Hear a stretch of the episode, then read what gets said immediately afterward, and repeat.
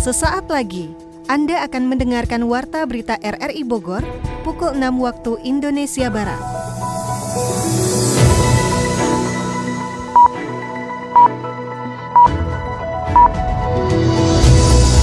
Selamat pagi, salam jumpa. Kami hadir kembali dalam Warta Berita edisi hari ini, Jumat 15 Januari 2021. Siaran ini dapat Anda dengarkan melalui audio streaming RRI Play dan juga dapat didengarkan kembali melalui podcast kami di Spotify, Anchor, Podtail, dan Google Podcast. Warta berita RRI Bogor ini juga turut disiarkan Radio Tegar Beriman Kabupaten Bogor, Jawa Barat. Berita utama pagi ini adalah Pendakwah kondang Syekh Ali Jaber berpulang ke Rahmatullah Kamis pagi sekitar pukul 8.30 waktu Indonesia Barat. Wakil Wali Kota Bogor bersama sembilan pejabat Forkompinda menjadi orang pertama di Kota Bogor yang disuntik vaksin COVID-19. Jadi saya merasa awalnya memang cukup tegang, tapi setelah proses dilaksanakan tentu ya seperti biasa lah ya. Alhamdulillah lancar semuanya.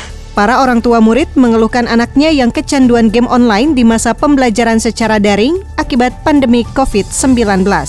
Ada pandemi justru juga kita malah lebih kewalahan. Karena apa? Anak-anak justru diharuskan menggunakan gadget itu. Bersama saya Marisa, inilah Warta Berita selengkapnya.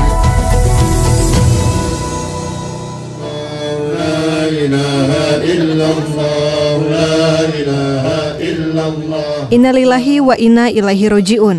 Kabar duka kembali menyelimuti umat Islam tanah air Pendakwah Syekh Ali Jaber telah berpulang ke Rahmatullah pada Kamis pagi sekitar pukul 8.30 waktu Indonesia Barat kemarin. Pendakwah kondang itu menghembuskan nafas terakhir di Rumah Sakit IRC Jakarta setelah menjalani perawatan selama 14 hari. Kabar pertama kepergian Syekh Ali Jaber dibagikan Ustadz Yusuf Mansur melalui video di laman Instagramnya dan juga diumumkan Yayasan Syekh Ali Jaber melalui akun Instagram at yayasan.syekhalijaber.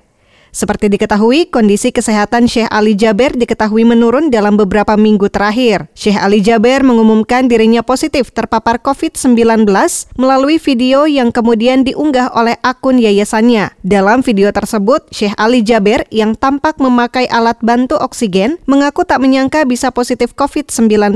Pasalnya, ia selalu berusaha semaksimal mungkin mematuhi protokol kesehatan, menerapkan 3M, dan jarang bertemu orang banyak. Tak lama setelah mengumumkan dirinya positif COVID-19, kondisi Syekh Ali Jaber lantas memburuk. Melalui admin yang mengelola akun Instagram pribadinya at syekh.alijaber, pendakwah asal Madinah itu diketahui masuk ruang ICU di sebuah rumah sakit di Jakarta.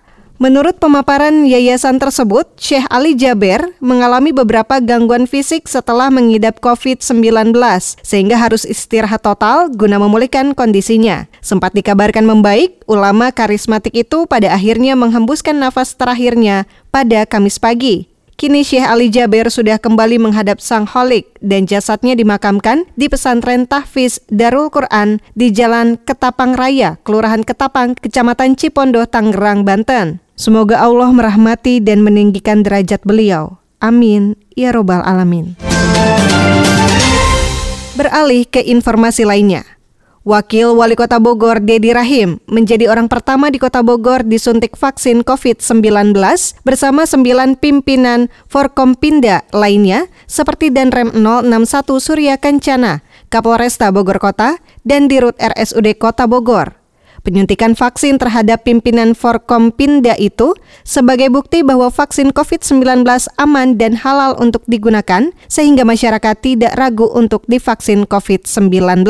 Laporan Adi Fajar Nugraha. Kemarin, pemerintah Kota Bogor telah memulai program vaksinasi yang diselenggarakan di Puskesmas Tanah Sareal. Wakil Wali Kota Bogor, Dedi Rahim menjadi orang pertama di Kota Bogor yang dilakukan suntik vaksin produksi Sinovac bersama Bio Farma Persero. Ditemui saat menyelesaikan kegiatan vaksinasi, Dedi Rahim mengaku awalnya sempat merasakan tegang, namun perlahan dirinya mulai rileks sampai vaksin COVID-19 disuntikan ke lengan kirinya. Setelah divaksin, Dedi menceritakan dirinya diminta untuk tidak meninggalkan langsung puskesmas sebab ada prosedur observasi selama 30 menit yang harus dilewati untuk memastikan tidak ada gejala atau efek samping dari penyuntikan vaksin COVID-19.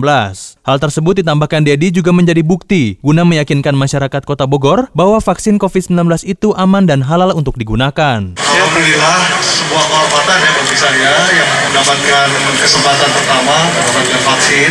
Jadi saya merasa awalnya memang cukup tegang ya, tetapi setelah proses dilaksanakan tentu ya seperti biasa lah ya. Alhamdulillah lancar semuanya. Kemudian yang kedua tentu saya ingin juga menyampaikan kepada masyarakat bahwa insya Allah vaksin ini aman. Saya sudah melakukan proses observasi 30 menit pasca vaksinasi dan kelihatannya tidak ada gejala apa-apa. Saya merasa sehat. Saya pikir nggak ada masalah ya. Kita akan beraktivitas kembali aja dan sambil ngerasa rasain gitu kan.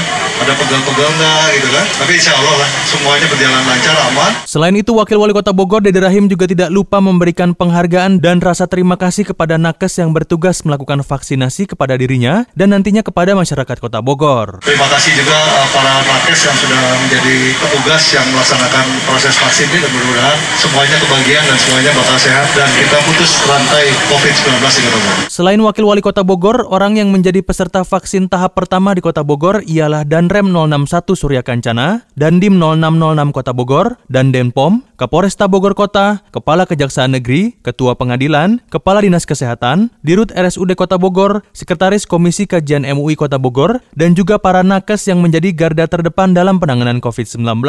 Pemkot Bogor berharap hadirnya program vaksinasi menjadi ikhtiar bersama dalam memerangi pandemi COVID-19 agar kehidupan masyarakat kembali berangsur normal. RRI Radio Tanggap Bencana.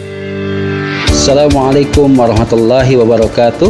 Saya Dudi Syarudin, Ketua Komisi Perlindungan Anak Indonesia Daerah Kota Bogor, mengajak kepada seluruh keluarga di Kota Bogor bersama Radio Republik Indonesia, Radio Tanggap Bencana COVID-19 untuk bermain, belajar, bekerja, dan beribadah di rumah, terutama anak-anak Mohon orang tua tidak sekali-sekali membawa keluar untuk kepentingan apa pun, kecuali sangat darurat. Selalu menjaga kebersihan, sering-sering cuci tangan, gunakan masker, dan jaga jarak dengan yang lain. Perbanyak dan memohon berdoa kepada Allah Subhanahu wa Ta'ala untuk selalu memberikan kesabaran kepada kita semua dan semoga wabah ini cepat berlalu. Wabillahi taufik wa hidayah. Assalamualaikum warahmatullahi wabarakatuh. RRI Radio Tanggap Bencana. Puluhan pegawai Sekretariat Daerah Kabupaten Bogor mengikuti rapid antigen yang dilaksanakan tim gugus tugas COVID-19 Kabupaten Bogor. Rapid dilakukan setelah Sekretaris Daerah Kabupaten Bogor Burhanuddin terkonfirmasi positif COVID-19 Rabu kemarin.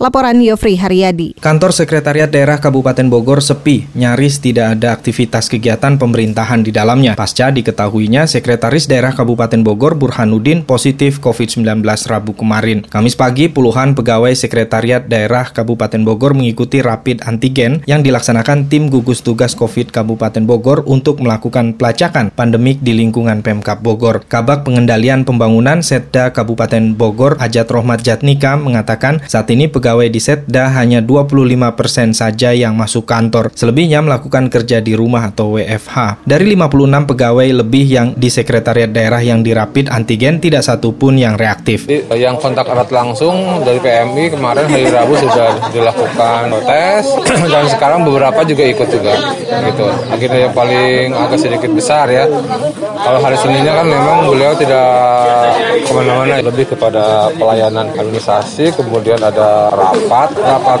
rapat-rapat, makanya ikut rapat, cenderung begitu.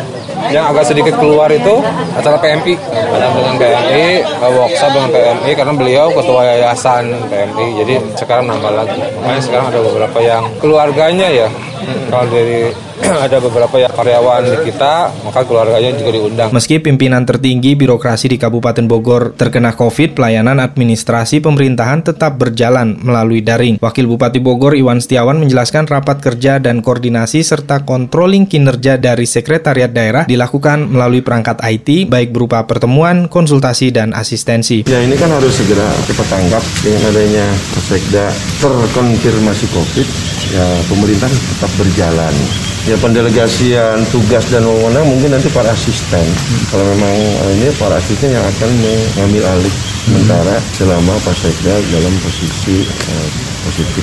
Ya kami uh, di sini ya, pemerintahan tetap berjalan, tidak ada yang uh, terhalang atau terhambat gara-gara Pak Sekda, tetap pelayanan ke publik ke masyarakat uh, seperti biasa berjalan. Barusan saya keliling-keliling dengan terkonfirmasi positif ini kan kami juga satu gedung dengan Pak Sekda, sudah kami cek juga, kami minta, kami perintahkan dari dinas kesehatan untuk mensterilkan ya, disinfektan.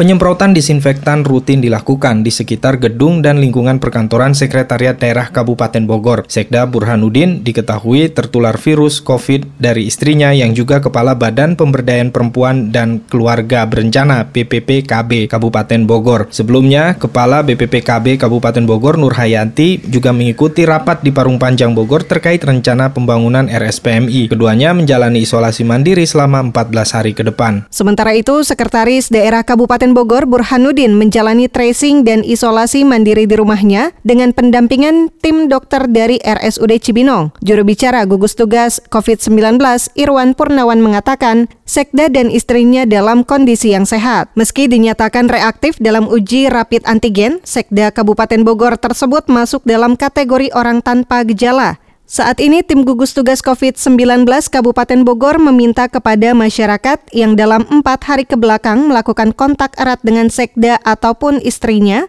untuk melapor ke fasilitas kesehatan terdekat dan melakukan uji rapid antigen. Minimal empat hari ke belakang itu ya akan lakukan tracking gitu ya dengan kontak erat dengan beliau. Kemudian juga kita anjurkan, kita sarankan agar ya baik pejabat atau masyarakat ya ketemu beliau silakan melakukan pemeriksaan atau dapat melakukan pemeriksaan didaftarkan melalui sekretariat daerah. Nah nanti biar didata kemudian akan dilakukan pemeriksaan kredit. Nah ya antigen atau swab gitu yang merasa kontak erat dengan beliau uji rapid test, uji antigen atau PCR mungkin nanti. Dari keluarga inti ya positif, ibunya positif juga.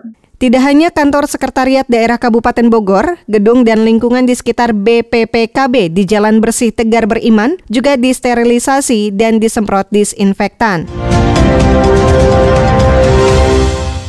Beralih ke informasi lainnya, Raja Copet di jembatan penyeberangan orang Paledang Bogor ditangkap tim Buser Polresta Bogor Kota. Berdasarkan data Satreskrim Polresta Bogor Kota, Raja Copet itu berinisial DZ alias Bazing, 32 tahun, warga Bogor Barat ditangkap saat melakukan aksi jahatnya di jembatan penyeberangan orang Paledang. Kapolresta Bogor Kota Kombes Susatyo Chondro mengungkapkan penangkapan itu setelah adanya sejumlah laporan masyarakat yang mengalami kejadian pencopetan di kawasan tersebut saat akan aktivitas di stasiun Bogor. Berdasarkan pengakuan, Pelaku sudah menjalankan aksi copet sebanyak 17 kali dengan target sasaran masyarakat yang melewati jembatan penyeberangan orang menuju stasiun Bogor. Modus operandi yang dilakukan pelaku dengan memepet korban lalu mendapat handphone atau dompet saat berada di jembatan tersebut. Memviralkan terkait kejadian pencopetan di area stasiun Bogor ini, kami bergerak cepat,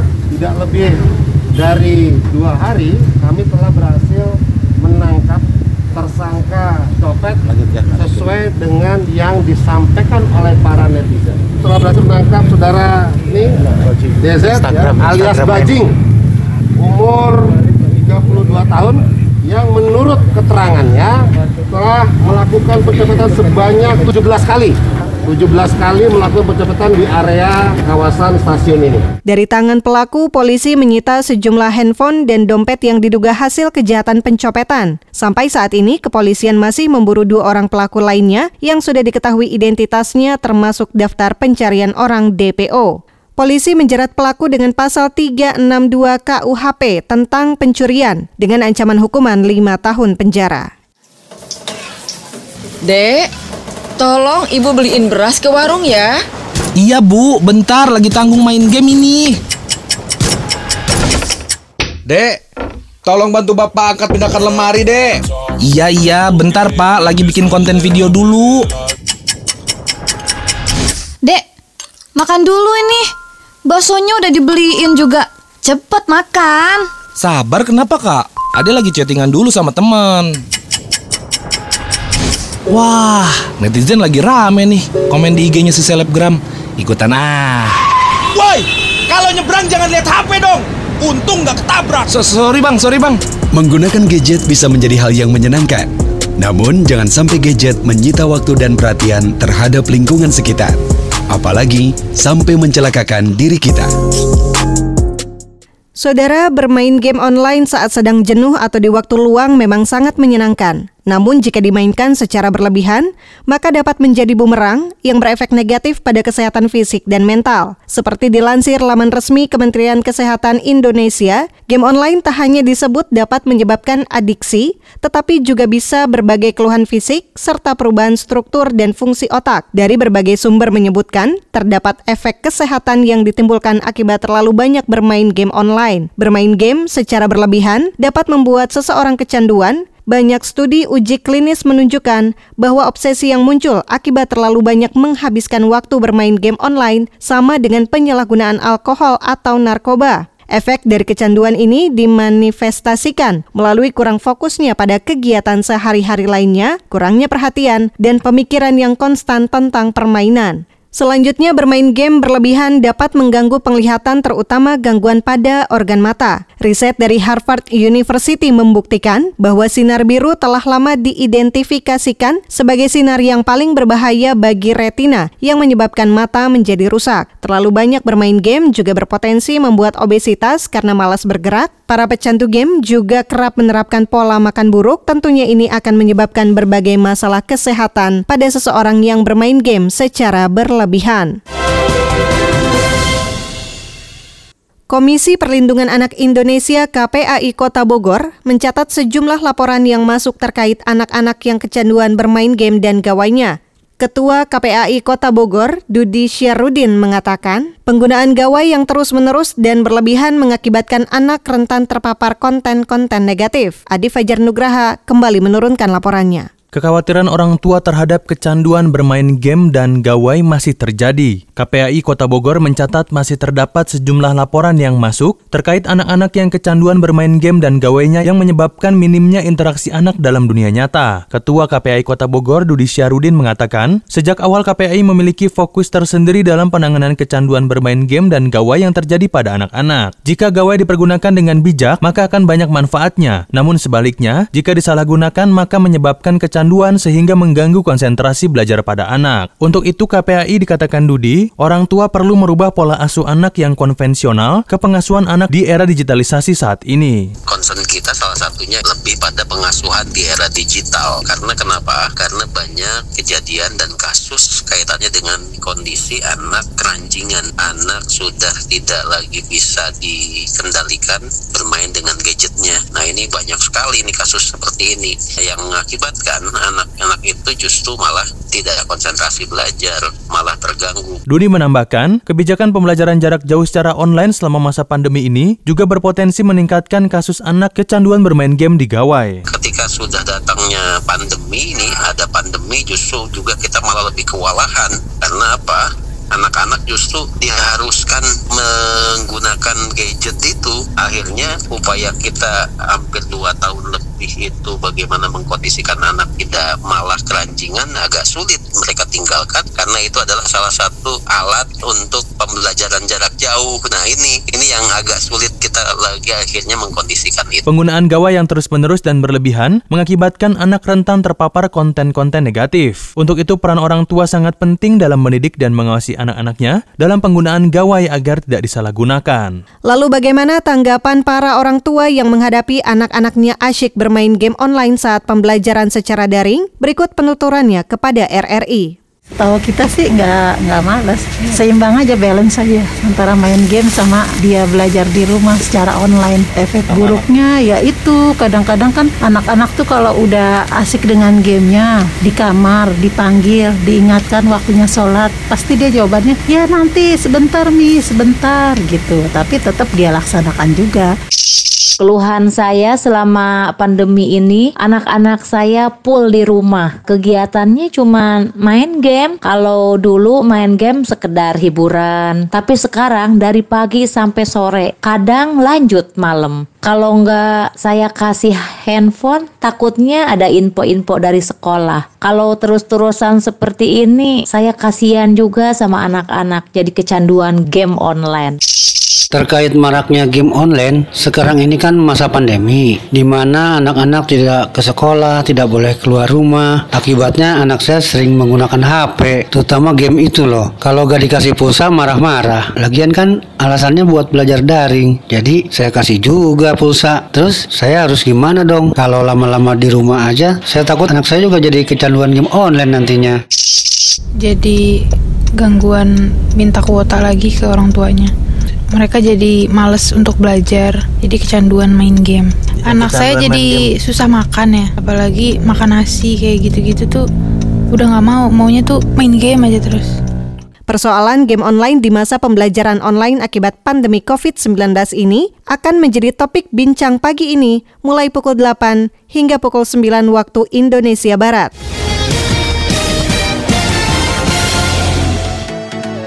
Pendengar selanjutnya kita ikuti informasi dari dunia olahraga bersama rekan Chris Wanto berikut ini. Sebanyak empat tim unggulan dari Serie A kasta tertinggi Liga Italia menemui rintangan berat saat tampil pada 16 besar Coppa Italia musim 2020-2021. Keempat tim tersebut yaitu AC Milan, Inter Milan, Napoli, dan Juventus harus bersusah payah memetik kemenangan untuk lolos ke babak selanjutnya. AC Milan mengawali tren ini setelah mengalahkan Torino lewat drama adu penalti. Duel AC Milan versus Torino yang berlangsung di Stadion San Siro Rabu dini hari waktu Indonesia Barat itu menunjukkan skor kacamata alias 0-0 hingga babak tambahan waktu usai. Beruntung, Dewi Fortuna masih berpihak pada AC Milan ketika laga berlanjut ke babak adu penalti. Para eksekutor penalti AC Milan berhasil menjalankan tugas dengan sempurna, sedangkan satu penendang dari Torino gagal. Alhasil, AC Milan menang 5-4 atas Torino dan menjadi tim pertama yang lolos ke perempat final Coppa Italia. Setelah itu, giliran Inter Milan dan Napoli yang melaju ke perempat final dengan susah payah. Inter Milan harus memainkan babak tambahan waktu saat bertamu ke markas Fiorentina Rabu malam waktu Indonesia Barat. Pada waktu normal, Inter dan Fiorentina bermain imbang 1-1. Inter Milan unggul lebih dulu lewat eksekusi penalti Arturo Vidal pada menit ke-40. Fiorentina selaku tim tuan rumah kemudian menyamakan kedudukan berkat gol yang dicetak oleh Christian Kouame pada menit ke-57. Nerazzurri, julukan Inter Milan, baru bisa mencetak gol penentu kemenangan saat babak tambahan waktu tinggal menyisakan satu menit. Adapun gol penentu kemenangan Inter Milan dibukukan oleh striker asal Belgia, Romelu Lukaku. Selanjutnya, Napoli juga sempat menemui kendala saat bersua Empoli, klub yang berkompetisi di Serie B kasta kedua Liga Italia. Bermain di Stadion San Paulo Rabu malam waktu Indonesia Barat, Napoli selaku tim tuan rumah dua kali merasakan skor imbang. Pertama, gol dari Giovanni Di Lorenzo menit ke-18 berhasil dibalas oleh penyerang Empoli Nedim Bayrami pada menit ke-33. Irving Lozano sempat membawa Napoli kembali unggul pada menit ke-38, tetapi Nedim Bayrami untuk kedua kalinya menyamakan kedudukan pada pertengahan babak kedua. Napoli baru bisa memastikan kemenangan berkat gol ketiga yang dicetak oleh Andrea Petaknya pada menit ke-76. Kendati tidak melanjutkan laga ke babak tambahan waktu atau adu penalti, Napoli tampak kesulitan di hadapan Empoli. Drama 5 gol sudah cukup membuktikan hal tersebut. Terakhir, Juventus yang berstatus tim raksasa Liga Italia juga merasakan kesulitan pada 16 besar Coppa Italia. Klub berjuluk Bianconeri itu bermain hingga babak tambahan waktu ketika menjamu Genoa di Stadion Allianz Kamis dini hari waktu Indonesia Barat. Laga Juventus versus Genoa harus berlanjut ke babak tambahan setelah waktu normal berakhir imbang 2-2. Gelandang berusia 21 tahun Hamza Rafia menjadi pahlawan kemenangan Juventus setelah dirinya mencetak gol pada menit ke-104. Gol dari Hamza Revia ini memastikan kemenangan 3-2 atas Genoa. Dari turnamen bulu tangkis Thailand Open 2021 dikabarkan, ganda putra Indonesia Muhammad Ahsan Hendra Setiawan melaju ke babak perempat final setelah menumbangkan wakil India Satwik Sairat Rankiredi yang berpasangan dengan Chirag Seti pada putaran kedua yang berlangsung di Impact Arena Bangkok. Dalam pertandingan selama 34 menit itu, Ahsan Hendra yang hadir sebagai unggulan kedua menang dua game langsung dengan skor 21-19 dan 21-17.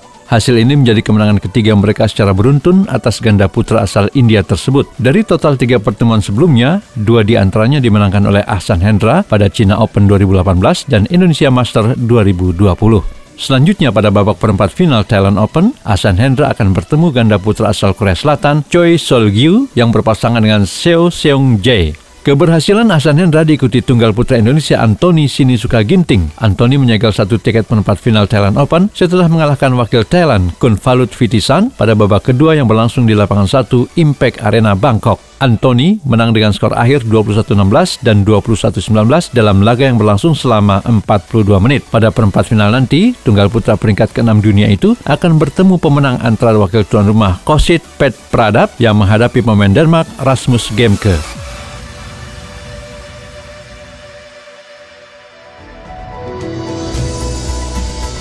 Saudara, demikian rangkaian informasi yang kami sampaikan pagi ini. Namun sebelum kami tutup, kembali kami sampaikan tiga berita utama. Pendakwah kondang Syekh Ali Jaber berpulang ke Rahmatullah Kamis pagi sekitar pukul 8.30 waktu Indonesia Barat. Wakil Wali Kota Bogor bersama sembilan pejabat Forkompinda menjadi orang pertama di Kota Bogor yang disuntik vaksin COVID-19. Para orang tua murid mengeluhkan anaknya yang kecanduan game online di masa pembelajaran secara daring akibat pandemi COVID-19. Siaran ini dapat Anda dengarkan kembali melalui podcast kami di Spotify, Anchor, Potail, dan Google Podcast. Mewakili kerabat kerja yang bertugas edisi hari ini, saya Marisa mengucapkan terima kasih. Selamat pagi.